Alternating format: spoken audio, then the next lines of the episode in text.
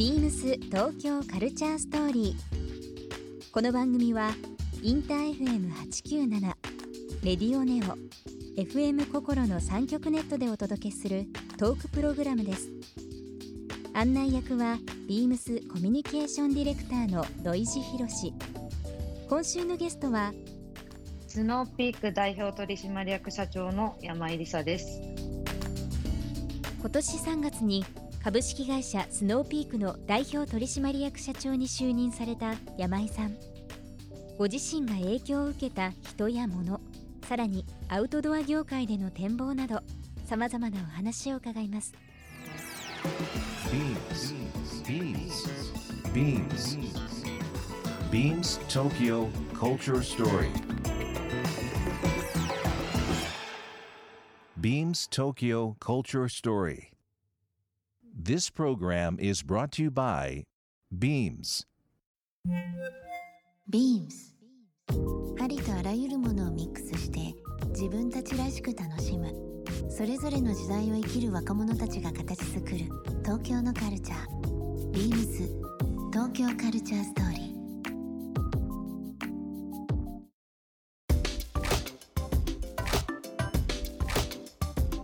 あのーはい山井さんにちょっと、えー伺ってみたいところあるんですけど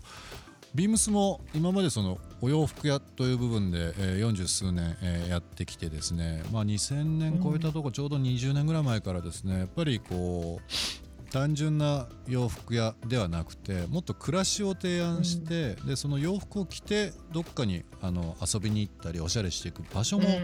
考えたりだとかあとはまあうん。本当に食、えー衣食住という部分でやっぱり暮らしですとか食ということも含めての提案というのを長年してきたんですけど山井さんこのスノーピークさんのブランドの中での洋服、まあ、アパレルブランドを立ち上げられて、えーまあ、6年ぐらいですかね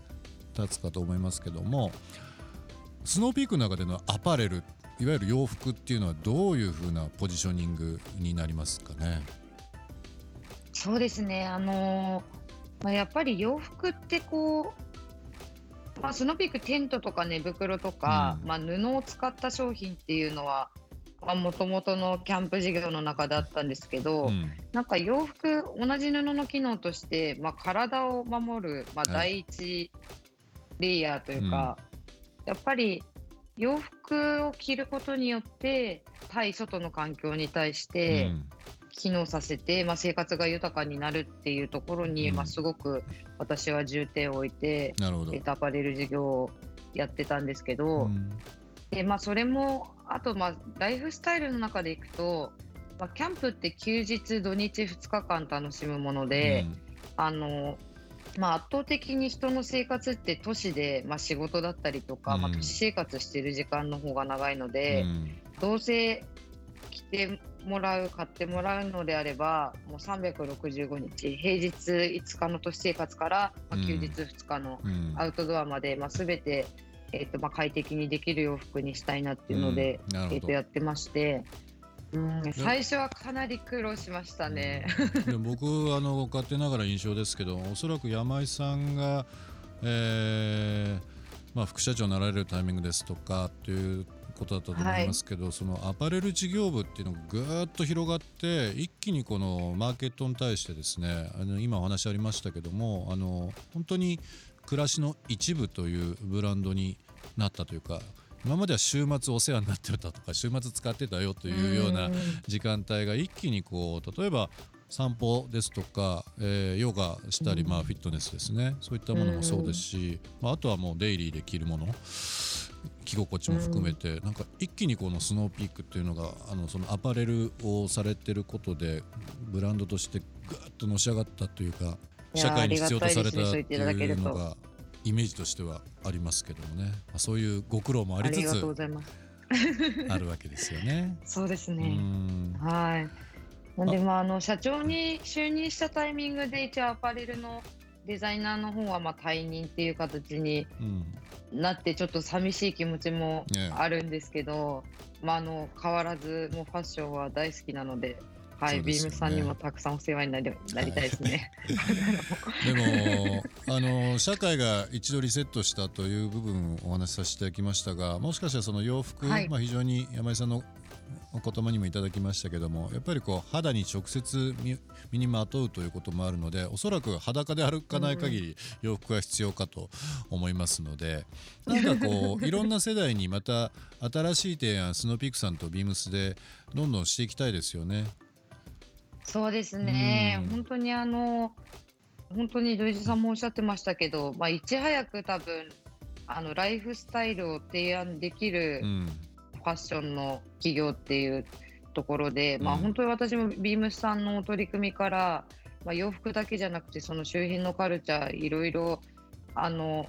本当中学生高校生の時とか、うん、あの知るきっかけいただいてなんかすごく今こうして、ね、同じオフィスビルで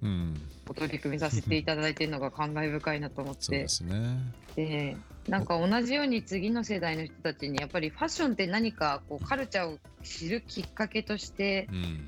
めちゃくちゃいいものだと思うんで、うんうん、自分自身もやっぱり、まあ、それこそ好きな、まあ、コレクションブランドのあの、はい、ランウェイのショーで使われてた音楽だったりとか、うん、まあ、テーマになってるアートだったりとか、まあ、本当にファッションを通じてなんか自分の文化の視野っていうのがすごく広がったので。いやファッションっていいですね。ファッションっていいですよ。ビームス東京カルチャーストーリー、えー、ここで1曲。ゲストのスノーピーク代表取締役社長の山井梨沙さんの方にですね曲を、えー、選んできていただいております。山井さん曲のご紹介の方よろしいですか？はい。えーと、今回選ばせていただいたのが、えーと、オムというアーティストの、えー、アディスという曲なんですけれども結構あのクリエイティブスイッチを入れたい時に、うんは、スイッチの入れ替えでこの曲をいつも聴いています。あの40周年の時にですね この番組のタイトルにもなってますけど「ビームス東京カルチャーストーリー」ということで日本のファッション、はい、ビームスの創業が1976年になりますがその時からですね、うんうん、えー、日本東京のファッションを紐解いて、えー、本を作ったりムービー作ったりとかまあ一つ、はい、えー、僕やってましてですねなんかこういろんなこう年表で見るともちろんポイントってあると思うんですけど例えば DC とかもそうですしアメカジとかもそうですし、うん、裏腹とかっていうこともいろいろあると思うんですけどもなんかこの2020年、えー、機にですねなんかこう一つの東京とか日本というキーワードをベースに、まあ、スノーピクサーもビームスも今海外に視野入れて、えー、いろいろやってますけどなんかこう、うん、日本の一つの起点となるようなものをご一緒したいですよね。ムーブメントというか。ね、うん、本当になんかあのスノーピークでももともと日本のものづくりっていうところと、うん、